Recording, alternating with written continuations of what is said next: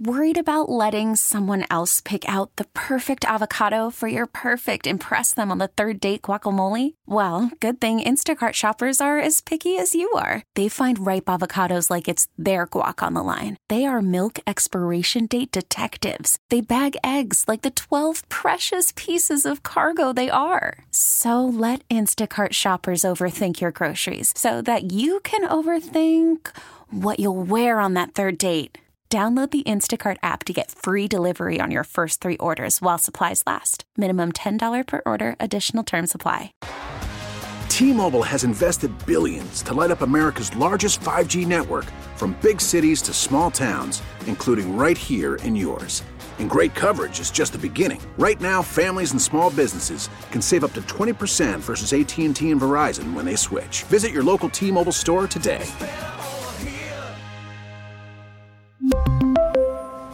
Plan savings with three lines of T Mobile Essentials versus comparable available plans. Plan features and taxes and fees may vary.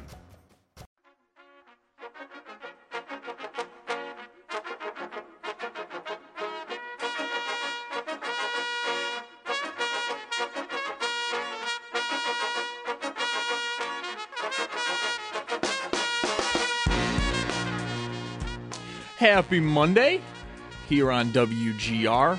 Great weather outside. It's not 80s, good 70s. The Bills are back.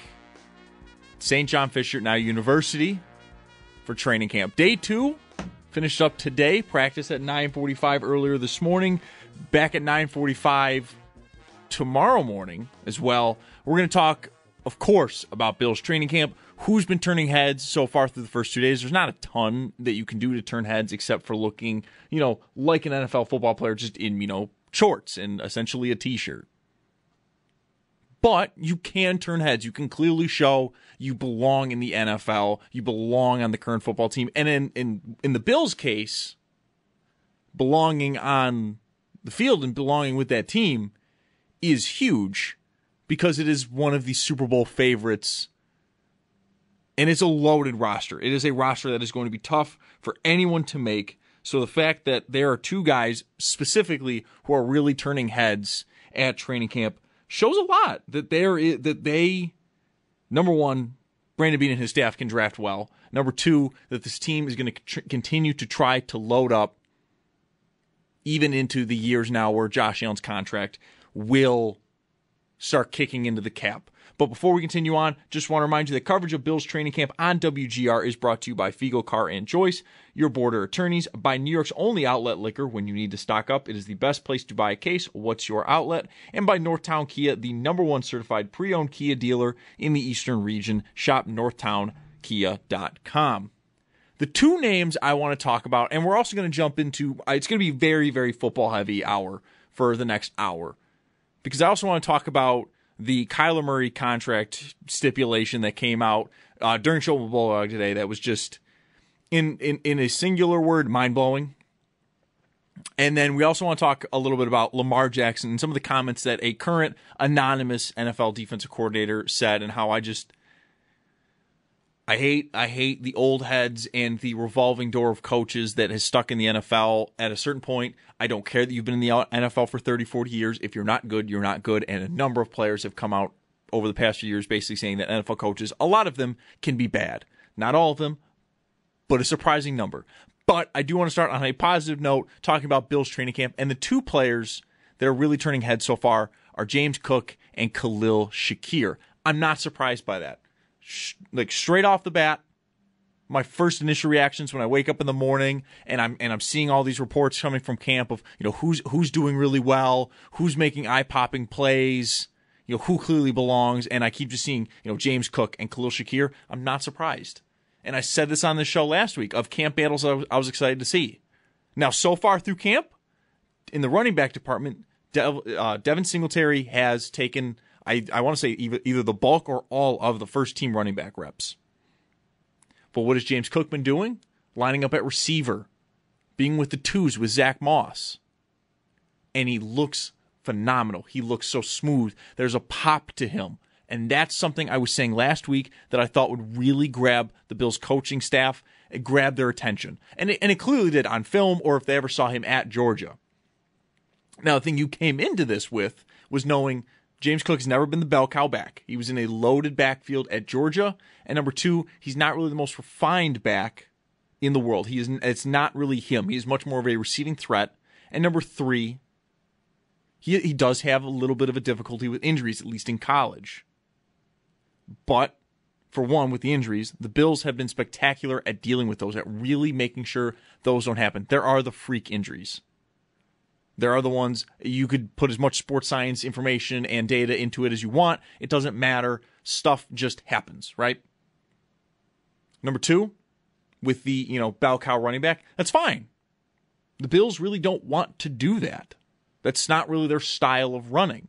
I think they really found their style of running the end of last year where you kind of would pitch it out and you needed the, the specific line that they wanted to really run that. I think once they got Ryan Bates solidified into one of those two guard spots, you could tell the running game really opened up. They're they're not a bruising run blocking team. That's never been their their forte, at least on the offensive line. And to be fair, it really shouldn't be. Josh Allen is the main core of this offense. If he can't throw, the offense can't go.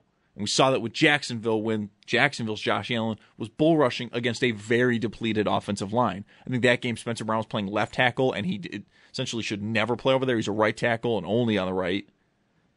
Cody Ford was in the game at guard. He was not very good. And speaking of Cody Ford, Quessenberry for the Bills as well has been a big star, at least so far, just in terms of him actually just playing so far Cody Ford has not really been able to get on the roster with the starters outside of just guys being injured. We're still having a few guys that are kind of coming back. They're working their way back in. But so far they've had David Quessenberry making a pretty good run at it, especially with Roger Saffold, who was in a car accident before training camp began. Don't really know the severity of what that car accident was, but we do know he has broken ribs, so he's kind of recovering from that. But of course, you have Mitch Morse out there, Dion Dawkins out there. Spencer Brown, though, is coming. He's also coming back from a bit of an injury. But so the, they're they're working it around, they're moving it around. But it does seem clear that Quessenberry has been doing very good. They did bring him over for the run game. Him and Roger Saffold were signed as free agents after being in Tennessee, where they helped lead a 2,000 yard rusher in Derrick Henry. If you have a 2,000 yard rusher, you likely have a pretty darn good offensive line. And Quessenberry and Saffold were big parts in that. But James Cook, surprise or, being a star in terms of his route running and his catching ability, and the fact that there is there is that pop to him is not surprising to me in the slightest. That's what they drafted him for. Yes, they traded back twice in the second round. But to be fair, I think he's a better pickup than J.D. McKissic because McKissic, as good of a essentially wide receiver in the backfield as he is, he does not have the pop speed that James Cook does. Cook ran a 4.41 at the combine, has always looked fast. His brother Dalvin Cook is fast. Stefon Diggs was asked if there was any, you know, similarities between the two. He obviously played in Minnesota with Dalvin Cook, and he said there was. I think a little bit of that is more, you know, talking up, you know, the the new rookie. You know, doesn't want to say, yeah, there's no similarities at all. I know Dalvin Cook's an all-pro running back. There's not a single similarity. That's a not great way to sell, you know, your new teammate, especially when asked about it.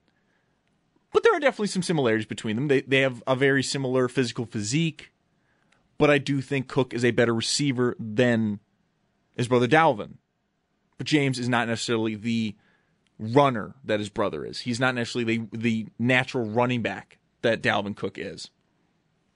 Speaking of natural, Khalil Shakir it's been very interesting the, the, the first two days hearing where like people are, are lining up and what's going on and essentially there's only been three wide receivers that have not taken you know snaps in with the special teams and that has been Gabriel Davis, Stefon Diggs, and Isaiah McKenzie. And that kind of tells you that Isaiah McKenzie may legitimately be this team's starting slot receiver, which is something that I think a lot of people really did think when they signed Jamison Crowder, he would just be the natural Cole Beasley replacement. He would be the guy that would come in, the natural slot receiver. That I mean, he that is his position, and he would just fill it right in. Bit younger than when we first got Cole Beasley on the Bills. He's got a little bit more of speed to him, but almost as sure of a slot receiver as you can get. And yet, I think at the end of the season last year, Isaiah McKenzie fought to get on that offense all year last year. He fought to even just you know be dressed for games. But when he but when he was asked to overperform his role, he did. He did in spades. Again, that New England game is almost gonna it's gonna, you know, live with me forever just because I am such a huge fan of Isaiah McKenzie. I love the character and the personality that he is. I think he's a, he, he seems like a great human being, a ton of fun. So to see that happen was amazing that he goes off for double digit catches, over 100 yards, and a touchdown. And he, you know, nearly single handedly was giving the Patriots defense fits. I mean, he was spectacular that game. But to hear that he's not working out the special teams at all, or at least, you know, in, in, in terms of blocking and coverage drills, was a bit surprising. I really thought that the slot receiver position was going to be far more competitive right off the bat, just because, you know, McKenzie didn't sign for you know, a huge extension they didn't with Crowder either, but then, you know, also Khalil Shakir's a fifth round pick, and they kind of brought in Tavon Austin sort of as a, now we'll see what happens, so a little bit of a flyer. But to be fair, I never really saw Khalil Shakir's ultimate end goal as just a slot receiver on this team. I never have. Khalil Shakir, they got as a slot receiver just because, I mean, that's where he played at Boise. But a lot of the film you see with Boise, it seems like they just want to get their best playmaker the ball at the easiest way they could, which was all of his routes are within five yards of the line of scrimmage, 10 yards of the line of scrimmage, and just get the ball out quickly to Shakir. And now, you know, you're in a camp and he's just, everything looks effortless for him. You know, catches, he has soft hands. And he's making these easy catch, or these hard catches make, you know, they make them look easy. That's not surprising to me. He's a very, very good route runner. He's an overall very, very good receiver that's going to come into the team and do his job exceptionally well especially in the fifth round, which was great value for the Bills to get. Most draft experts had him as a third, maybe fourth round wide receiver. But in terms of just the loaded talent that position has now become in college and now leading into the NFL, the Bills get essentially a third round wide receiver. By most metrics, he falls to him in the fifth round. And now, especially with the Bills team that, you know, Isaiah McKenzie as well, you know, as much as I was talking about him too, the Bills could also see him potentially as the third outside wide receiver and not even necessarily the slot receiver. I have no idea. We have no idea how they're really lining up with everything and, and all that stuff because, you know, the Bills are very, very secretive on that stuff. But I always thought that position was probably Sha- uh, that Shakir could really fight for that. He could fight for essentially what Gabe Davis's role has been the last two years. Gabe Davis, his first year had to deal with John Brown. His second year had to deal with Emmanuel Sanders. And then he got this, and now going into his third season, he's the clear cut number two next to Stefon Diggs on the outside. I always thought Khalil Shakir would be that guy that, you know, to start out his, you know, this season, he would be a slot guy helping out on special teams. I really, really think he could compete for that punt turn and kick return spot because he's just, he's everything I've heard out of Boise State was he was essentially what for the Bills, Micah Hyde with more actual return ability rather than just the hands team. I think that could be really interesting. But I will say, if Isaiah McKenzie can secure that third outside wide receiver spot, I think that opens up a ton of possibilities of even what he can do on this team. Because Isaiah McKenzie's best routes are the crosser routes. We saw a ton of them against New England, but I mean, that's you know kind of his bread and butter, just cutting across the middle of the field and using his natural speed to just get by people to really frustrate a defense. The Bills were exceptional with crossing routes in 2020. That was the few times you ever saw Cole Beasley really break out 20 yards downfield. And Josh Allen was great at them. That's where you got the whole like, you know, 25 plus yard passes. Allen was elite in 2020 with that category. He also was in 2021, but just that stat really popped out because of 2019 he was not really a good deep passer at all. So Isaiah McKenzie potentially taking over that third outside wide receiver spot could be fascinating for what this offense could do. Could be incredibly fascinating. Because of course I I've said it a number of times. I've even brought it up, you know, uh, on writing for the website. I really do think Gabe Davis is going to pop this year. And I do wonder if, you know, depending on, on, on what we're hearing in camp, if he continues to make plays like he has been already at practice, you know, I mean, again, no pads, not really a ton of defense. It's more one on one stuff. But he is making some, you know, big plays, clearly showing that well, I'm going to be a part of this offense. I'm going to be a major part. There's no more him necessarily fighting for his role every single game. he is now clearly a mainstay on the offense. I think far more than guys like Dawson Knox at tight end, where, you know, Knox, you don't really know what you're going to get week to week. He had nine touchdowns, yes, but he had 41 catches. It's one of those where you never really knew what Knox you were getting. One week he could have five, six catches, two touchdowns, and you're like, well, I'm, Knox is a top 10 tight end in the league. But then the Bills would go away from him. Not necessarily because Knox wasn't getting open, but how, how often was he running routes? How often were they actually trying to get him involved in the passing game? With Davis, we're not really going to have to worry about that anymore. And I and I do want to kind of look at, you know, Emmanuel Sanders' early successes with the Bills when the year started. Emmanuel Sanders was catching touchdowns like he was taking candy from a baby. It was it looked effortless.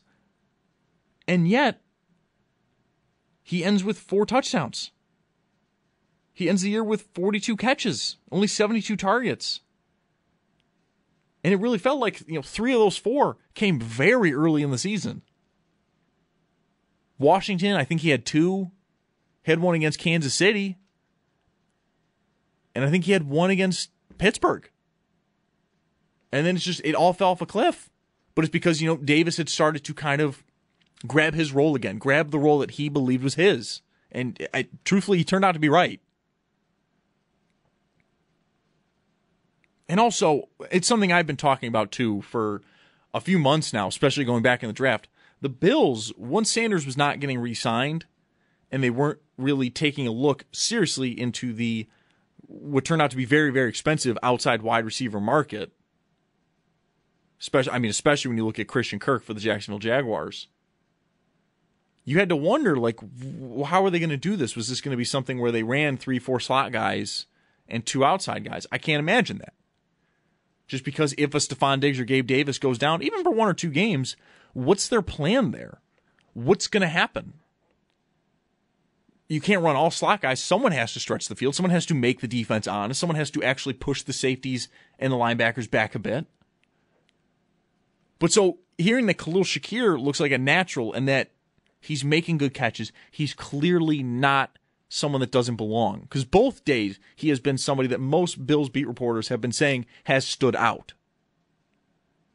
I think his role can be far more expanded than it should for a fifth round pick. Just because, as much as I do like this Bills group, they're making Isaiah McKenzie potentially into what most of us thought was just a clear cut slot receiver with more speed into maybe an outside guy and that maybe the reason they brought in Crowder is because they do need just okay, Crowder, you're a surefire thing at slot. We're, we got to figure out where our third guy is going to be. Or maybe now I just brought him up at tight end, Dawson Knox. Does Dawson Knox all of a sudden become kind of a receiver for this team? That would be interesting. Knox brought up today he wants to stay in Buffalo. He recently bought a house.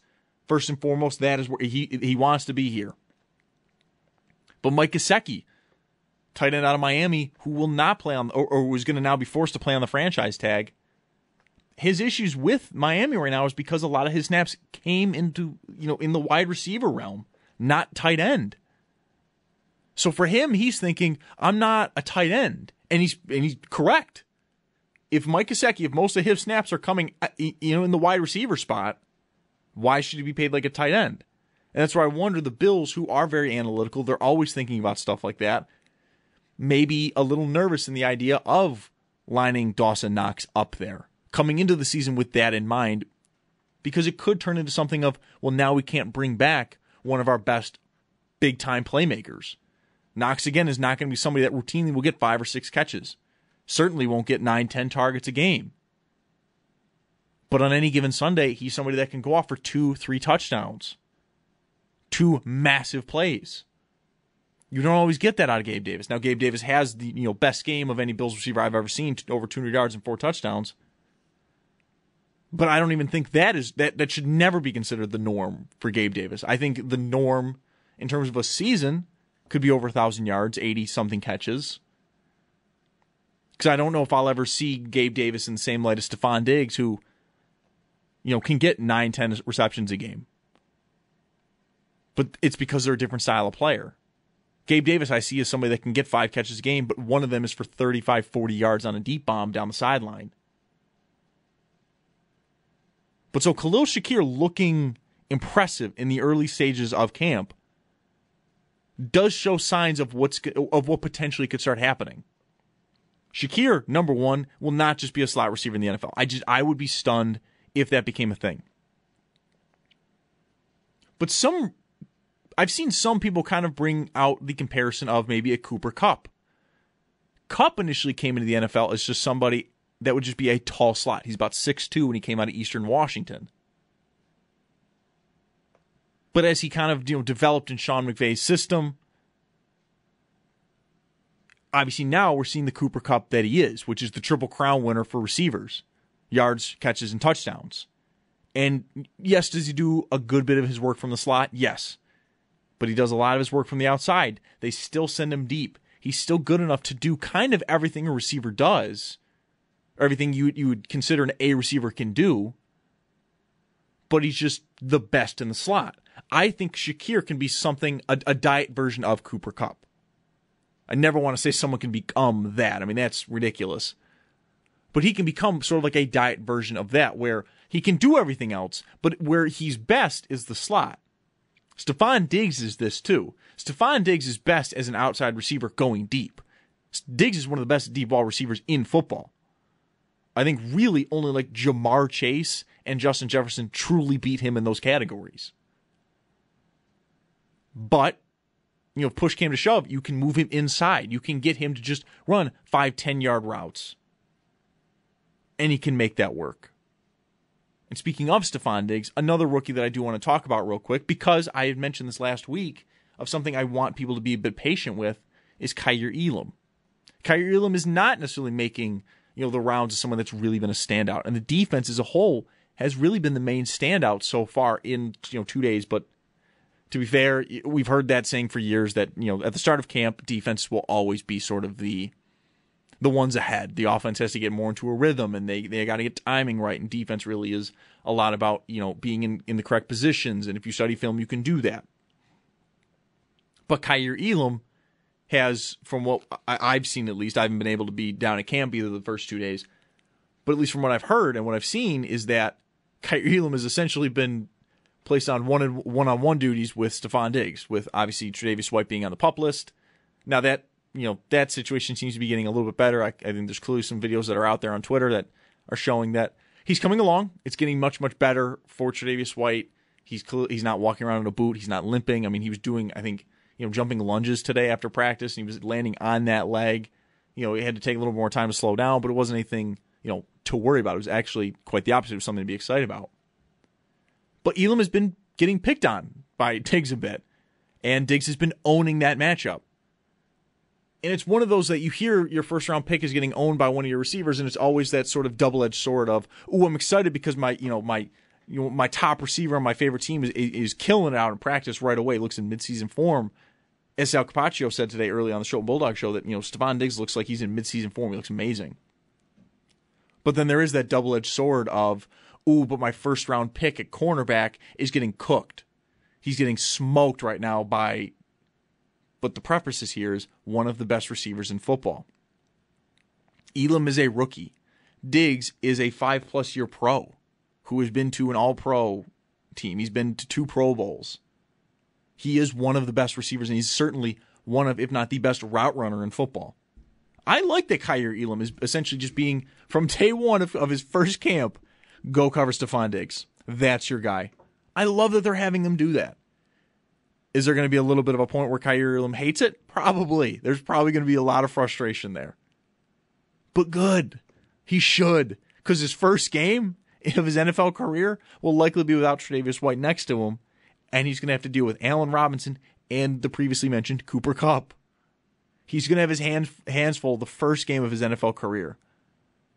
So, in a sense, he is getting a bit of a trial by fire. You're going to go up against Diggs on these one on one drills before pads get put on. Do your best. Try to figure it out. See what he does to make it work because there are very few receivers you can study more in the NFL than Stefon Diggs to learn more. And he's on your own team and you get to practice with him every single day.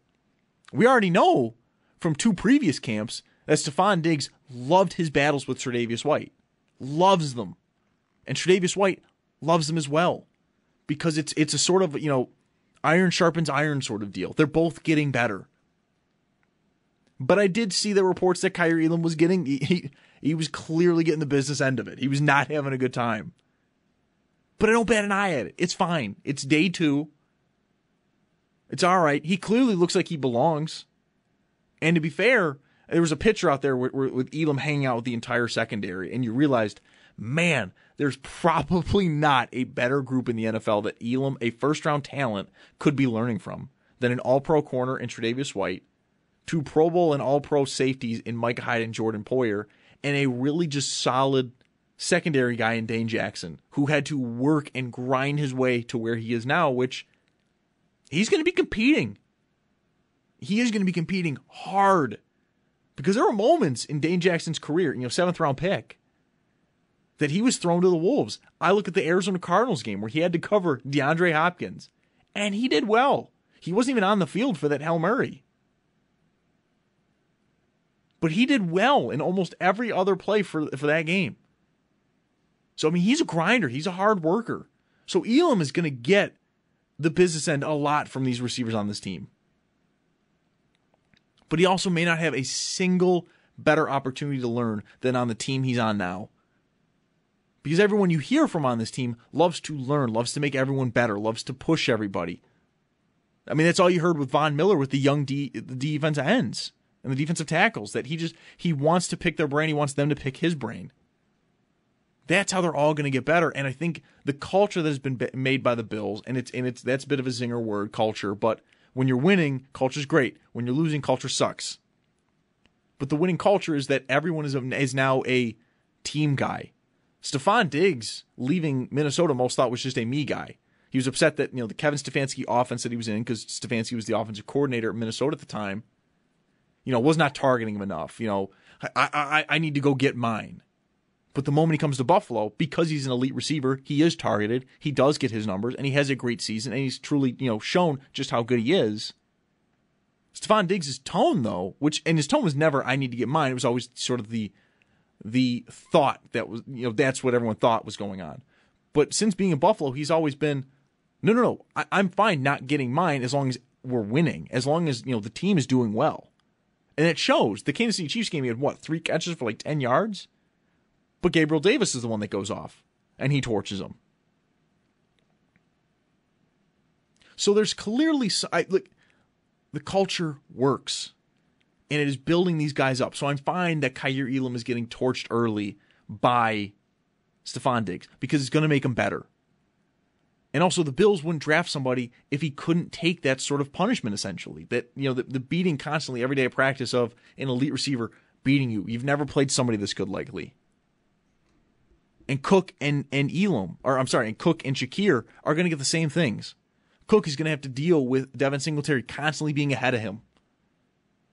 But he offers that little bit more that'll kind of push him into his own role. Same with Elam. He's a first round talent. He's not somebody that's going to have to build himself up the entire time to try to get his spot like Dane Jackson did. And Khalil Shakir is walking into potentially a perfect situation in which Gabriel Davis's spot is wide open and he can grab it. It's only day two, but there are storylines already developing at Bill's training camp.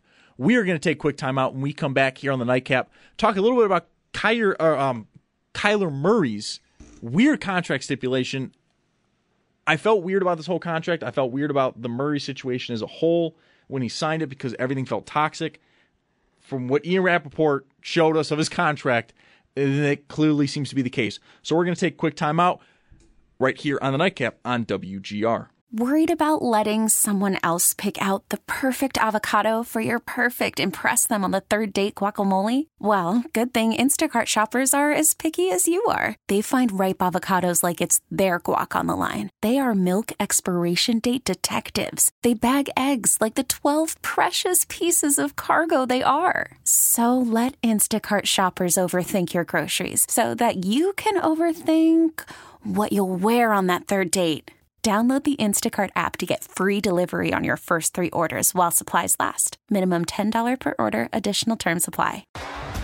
T Mobile has invested billions to light up America's largest 5G network from big cities to small towns, including right here in yours. And great coverage is just the beginning. Right now, families and small businesses can save up to 20% versus AT&T and Verizon when they switch. Visit your local T-Mobile store today.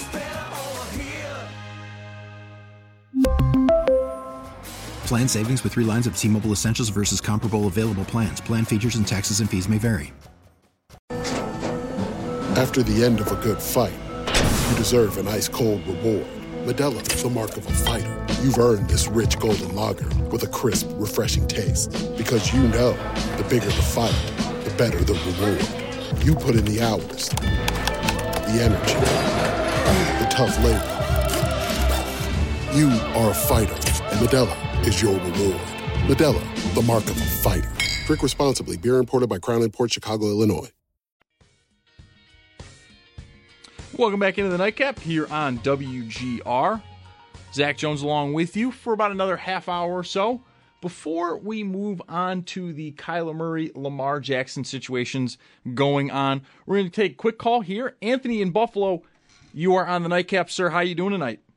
Good, good. I was just a quick question. Um, you know, with Tre White, uh, he, you know, his injury is pretty serious. Even when he's hundred percent, you still probably want to wait a little bit to make sure he's like 150 percent, or he, you know, if he gets hurt again, that could be a real, real problem. The Joe Joe Haden's out there, you know. I, I just want to know what's preventing this deal from being done. Is there something that maybe the fan doesn't know about? Maybe is there a some injury issues, or or the or maybe the numbers just don't just don't match up with what, what you know uh, what Beane's trying to do. So I'll just listen to what you what you have to say about that. Thank you. Thanks for calling in, Anthony. And that is getting connected with our fans, brought to you by the law firm of Gelber and O'Connell. They take your personal injury cases personally. I think with Joe Haden and the Bills potentially going after him, I don't. I truthfully, I don't really know what's holding the Bills back. I think a lot of it may actually be that they just trust Dane Jackson a ton. They really do trust their draft picks or the guys they bring in as rookies, either undrafted or uh, late round draft picks, or really wherever. I do know uh, Bills veterans, a ton of them. I think I think Von Miller was one of them as well. Uh, really, were were pitching to get Joe Haden here. I truthfully would not be against it, and I do agree. I think even Leslie Frazier, uh, Bills defensive coordinator Leslie Frazier, said it today as well, or yesterday, that with with Tre'Davious White, they want to be safe with him. They don't want to rush him back. That even if he is probably like 100% or 90% ready, that they may take it just that little bit longer in the sense of, you know, why risk it, right? Why risk potentially even more damage to your all pro cornerback, who is also one of your biggest leaders on your team? I personally would not be against the Bills bringing in Joe haden at all. I think that'd be a very good decision. And even if he gets cut at the end of camp, who cares? It's not one of those that I think absolutely kills them. You could sign him to like a one year deal I don't even know if he would take vet minimum. I think you would have to give him a little bit more. Joe Haden, though, could also be kind of waiting, realizing that he maybe has a few offers on the table and sort of waiting for an a starting job to open up. Because ultimately, I think even if Tre'Davious White is not as far along as it, it does seem to be that he is, it's probably only going to be about two, maybe three games. Haden also likely will know, especially with the Bills, okay, well, I'm not starting over Tre'Davious White, and I'm likely not going to start over their first round pick that's its own kind of nest of as much as you know the first round quarterback will always play the first round picks as long as they're not true utter busts will also likely play above all else. So thank you anthony. Thank you for the call. Again that is brought to you by the law firm of gelber and o'connell. They take your personally injury cases personally. On to the kyler murray situation which i thought we would be kind of done with that truthfully. I kind of thought that'd be it. He got his money I don't think he's the greatest quarterback in the world, but look, I'm not I'm not going to bash the Cardinals for for you know paying him. I think a lot of their issues are more towards Cliff Kingsbury. I've had issues with him for years, so it is it, you know it is what it is. That's fine. But the weird clause he has in his contract did have me pause for a second. If you haven't seen it, Ian Rapoport tweeted it out. I want to say a few hours ago now, but it was essentially Kyler Murray in his contract, and if he voids this, could cost himself millions, like hundreds of millions, has to independently, it's an independent study time of four hours a day during game weeks. Or it's like four hours a week during game weeks. And it had me pause because I think we've all heard this story. And if, if you've heard this story, I'm gonna I'm just gonna you know say it for everyone that doesn't. Jamarcus Russell, years ago, drafted out of LSU by the then Oakland Raiders. It's now a notorious story about you know draft bust and kind of seeing it coming. Where I want to say during his rookie year, after he had missed a good bit of training camp, because at the time he could him and his agent could negotiate a rookie deal and it could be a major, major deal, and his was. Well, they were, the coaching staff were concerned Jamarcus Russell was not studying, so they gave him, I think, a set of blank DVDs and told him to watch them.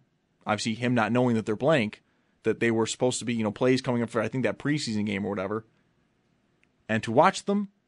And then the next morning, let the coaches know what worked for him, what didn't work for him, what they should work on, and so on and so forth. And so they gave him the DVDs. He went home, watched them, you know, putting that in quotations. Came back the next day, told, I want to say his offensive coordinator at the time. I don't know who it was at the time. I'm blanking on his name. But gave him back the DVDs and said, no, everything's going to work. No problem.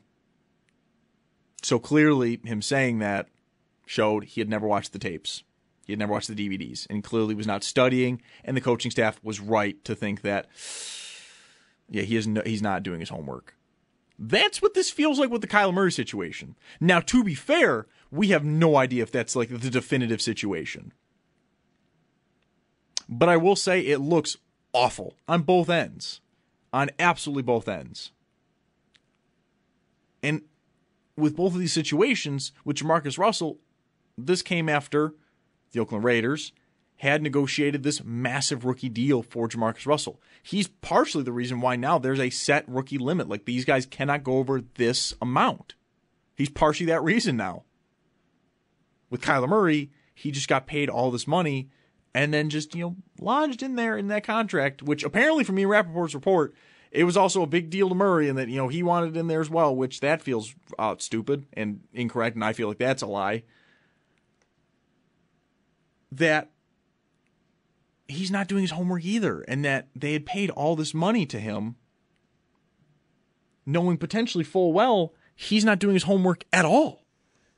And then there's quotes out there that are now coming out because of the, of course they are, that a few months ago Kyler Murray was stated and basically saying he's not somebody that studies a ton, that he's very much a cerebral quarterback that kind of just, as it happens, he does things. And then you look at the, you know, the Arizona Cardinals the last two years, where in the second half of seasons they start to fall apart a bit. Makes you wonder. Because I don't think Cliff Kingsbury is a good enough coach to coach Kyler Murray. I don't. I think he absolutely does limit him. There's also now potential that he plays into his worst vices by maybe not being hard enough on him. And so now you have a terrible investment. This looks awful. This investment looks like it's going to fail quickly. And that Murray definitely won't play out this contract in Arizona. That's at least what it looks like to me. That they're treating Kyler Murray like he's a 15 year old. Now, to be fair, I read this and I kind of knew what was going on. I was a college athlete for a year. I went down to Edinboro University down at Erie, Pennsylvania, and I was just a swimmer. I was not a football player. But as a freshman, as an 18 year old coming in, there was mandatory study time that I did with a ton of other athletes in a quiet room away from the dorms. They made you actually truly walk most of the campus to get there, to study, to bring your work, and to do your work to have good grades. But it's because we were all 18 year olds. It was only freshmen in there or people with bad grades. So it was either a bunch of 18 year olds or now at that point, if you was if you were past their freshman year, a bunch of people who clearly couldn't be trusted to do their, their homework on their own. I wasn't being paid millions of dollars to do this. I was just a college athlete. Kyler Murray's being paid millions upon millions of dollars, and the team trusts him so little to log onto his iPad or whatever it is where they can track how long he's been on that they've decided to put a clause in which would eliminate most of his guaranteed money. It's not even like, oh, he gets like three or four checks, and you know, if that's not it, you know, he's gonna get, you know, slap on the wrist a little bit, right? No. If he voids or if, if he doesn't follow this, he could void over a hundred million dollars of said contract. They don't trust him at all. At all, and they paid all of this money, this guaranteed money to do this. Now, there's also a flip side to this. Is this just Arizona being petty and petulant because this kind of was dragged out and a little ugly leading up to this? That Murray and his agent were not necessarily the nicest. But to be fair, Arizona itself was not the nicest leading up to this. Rumors came out that, you know, he refused to go back into the playoff game. And that you know, he's not a good leader and they don't really like him and there is worries. This whole situation has been ugly from the start. And now, you know, days after him getting this massive contract, Ian Rapoport, in just one of the strangest tweets I've seen from him in quite a while, pitches this as a positive, as something that should be praised for both the Cardinals and Murray to do. And it just screams, we don't trust him. We think he's like a 15 year old, but he's really talented, so we need to keep him on the roster. It really feels like this is Cliff Kingsbury and Steve Keim kind of like trying to save their jobs, realizing that as talented as Murray is, he may not be the guy that will ever lead him to the promised land. And if anything, if anything goes wrong this year, which to start the year off, DeAndre Hopkins will not be there because he'll be suspended it could go off the rails fast and they could be fired. Keim already has a checkered past as a GM. He's not the greatest in the world. Really, he's not even average. He's pretty bad. Cliff Kingsbury, I've made mention now a number of times just on this show alone, but in past as well. I think he's a bad coach who gets by as an offensive guru who can play eight games a year. And if he has to play any more, his offense grows stale and uncreative. He can't motivate people past, you know, halfway points of seasons, and the team falters every single time. He did it in college at Texas Tech, and he's doing it now in the NFL at in Arizona. So what what is the ultimate outcome with all of this? Lamar Jackson, a quarterback we're going to talk about in you know just a few minutes because of some of the comments an anonymous NFL defense coordinator made. His contract's coming up. But his team clearly trusts him. I think almost too much in the sense of they believe like, well, he'll always be able to play like this. His body won't take a beating and we'll be fine, rather than truly trying to help him out. Where Arizona, I think on the complete flip side, doesn't trust their quarterback at all. And again, I'm saying this from Buffalo, New York. Literally, you know, the entire country away from Phoenix, Arizona. I have no idea what's going on in the day to days of the Cardinals organization. Kyler Murray may be a great leader, and it's just, you know, Arizona doesn't like the way he goes about things. Because as we're going to talk about with Lamar Jackson in a moment, that's a thing in the NFL. But he may be a great leader to his teammates. And that they're just, you know, pumping this out there, hoping that it'll it'll make Kyler become the leader they, they they want him to be. In the image that they want him to be in. But I don't know. Because Kyler Murray has never come off as that kind of guy. He's never come off as somebody that not not necessarily be a rah rah guy, but just somebody that's always there 110% of the time. I don't think he'll go to baseball now. I don't. I think that that's more than dead. And to be fair, I think once he played like year two and the end of the NFL, I thought that that talk was dead. But it's more the fact that coming up to the draft, people didn't know if he would genuinely pick baseball or not, and he actively avoided commenting on it and instead became more mysterious and, and made people more uncomfortable with the idea of is he actually going to go play baseball, not football? And this essentially clause in his contract showing that, dude, we need you to study, even the bare minimum. Four hours oh, for a game week? It's not just the bare minimum. Most players would get yelled at and reprimanded if they really and truly only studied four hours on their own time. Peyton Manning, you know, just as an example, on the literally opposite end of the spectrum, some of his teammates were stunned he had a personal life because of how much he studied film. Where Kyler Murray, it sounds like, they're stunned when he does study film. It's it's to the point where he's not allowed to have outside distractions in the background, TV, whatever. That's what you that's that's how you treat an 18-year-old kid who had bad grades. That's not how you treat a 24, 25 year old man who you just gave over $200 million in a contract and over 100 that guaranteed. Arizona and the Kyler Murray situation continues to just absolutely boggle my mind, and I do not understand it. We're going to take a quick time out when we come back, talk a little about the Lamar Jackson situation I've been hinting at a little bit, and why these comments really do just frustrate me. All that coming up here on the Nightcap on WGR. We get it. Attention spans just aren't what they used to be heads in social media and eyes on Netflix. But what do people do with their ears? Well, for one, they're listening to audio. Americans spend 4.4 hours with audio every day. Oh, and you want the proof? Well, you just sat through this ad that's now approaching 30 seconds. What could you say to a potential customer in 30 seconds? Let Audacy put together a media plan tailor made for your unique marketing needs. Advertise with Audacy. Visit ads.audacy.com. Welcome back into the nightcap. Final segment here. Just want to take a quick, you know, minute or two to talk about the Lamar Jackson comments that I saw, or not, not comments, but comments about him that I saw today. Saw from Warren Sharp on Twitter. He's the one that kind of brought, you know, it, it attention to me. Um, so essentially, the quote, I'm, I'm going to paraphrase it here, just be real quick. Essentially, an anonymous current NFL defensive coordinator said that he doesn't care if Lamar Jackson wins 11 MVPs. He will always think of him as a number one player, number one kind of player, but not a number one kind of quarterback. And that's just the most I can't be wrong ever statement I've ever heard. I know people like that. I have family members that are like that. If I can't be wrong, I can never admit I'm wrong.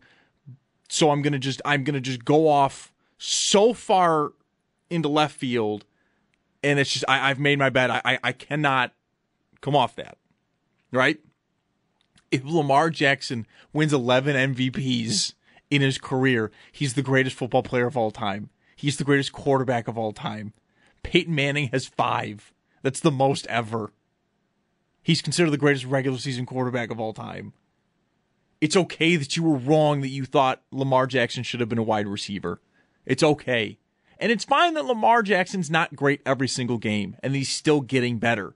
But like Peyton Manning, Manning in the early parts of his career was an abysmal playoff quarterback and his teams didn't always make the playoffs. The big story of Manning early in his career was the up and down rookie year, but a ton of touchdowns and a ton of picks, and then the immediate worst to first story from them going to 3 and 13 to 13 and 3. Most people don't talk about the fact that they didn't make the playoffs the next year. That they went 3 they went 13 and 3, lost in the first round and did not make the playoffs the next year. And it was a bit of a seesaw for Manning. That's okay. These guys get better. They get more well-rounded if their team believes in them, if their team actually helps them out. That's why I've always been saying, you know, the past, you know, 2 weeks that I've been on the show, I think Lamar Jackson should been out of Baltimore because they're clearly not helping him long term. But to hear comments like that, I'm just like, oh my gosh, what are you talking about? If he wins that many, he clearly is the number one quarterback. He's probably all time. Just because you were wrong about him, it's fine.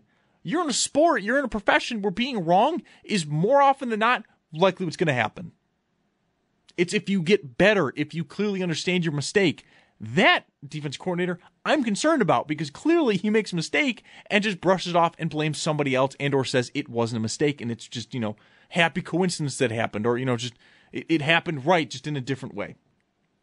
That's going to do it here on the nightcap. I'll be back here tomorrow. I'll be helping Mike Schopp and the Bulldog tomorrow as well at training camp. Howard and Jeremy, and of course the Extra Point Show. This has been the nightcap here on WGR. Thanks for listening. Have a great night. We really need new phones. T Mobile will cover the cost of four amazing new iPhone 15s, and each line is only $25 a month. New iPhone 15s? Only at T Mobile get four iPhone 15s on us and four lines for 25 bucks per line per month with eligible trade in when you switch.